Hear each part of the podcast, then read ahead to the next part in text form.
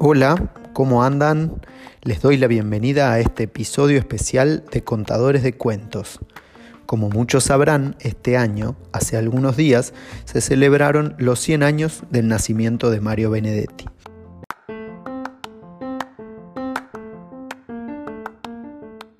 Me pareció un cumpleaños importante de festejar y sumado a una invitación que nos hizo una maestra comunitaria de Artigas, decidí proponerle a tres alumnos de sexto que se grabaran leyendo un poema de Benedetti. Ellos, muy valientes y copados, dijeron que sí.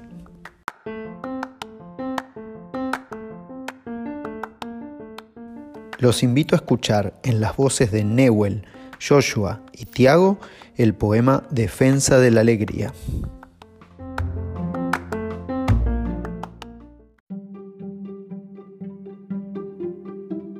Defensa de la alegría de Mario Benedetti. defender la alegría como una trinchera, defenderla del escándalo y la rutina, de la miseria y los miserables, de las ausencias transitorias y las definitivas. Defender la alegría como un principio, defenderla del pasmo y, las pesadillas, de los neutrales y de los neutrones, de de las dulces infamias y los graves diagnósticos.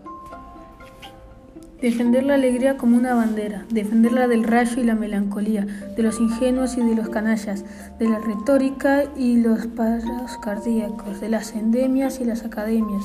Defender defender la alegría como un destino, defenderla del fuego y de los bomberos, de los suicidas y los homicidas, de las vacaciones y del agobio, de la obligación de estar alegres. Defender la alegría como una certeza, defenderla del óxido y la roña de la famosa pátina del tiempo, del relente y del oportunismo, de los prosenetas de la risa, defender la alegría como un derecho, defenderla de Dios y del invierno, de las mayúsculas y de la muerte, de los apellidos y las lástimas del azar y también de la alegría.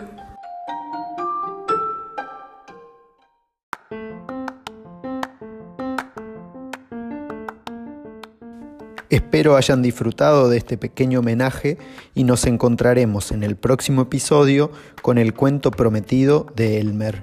Hasta la próxima.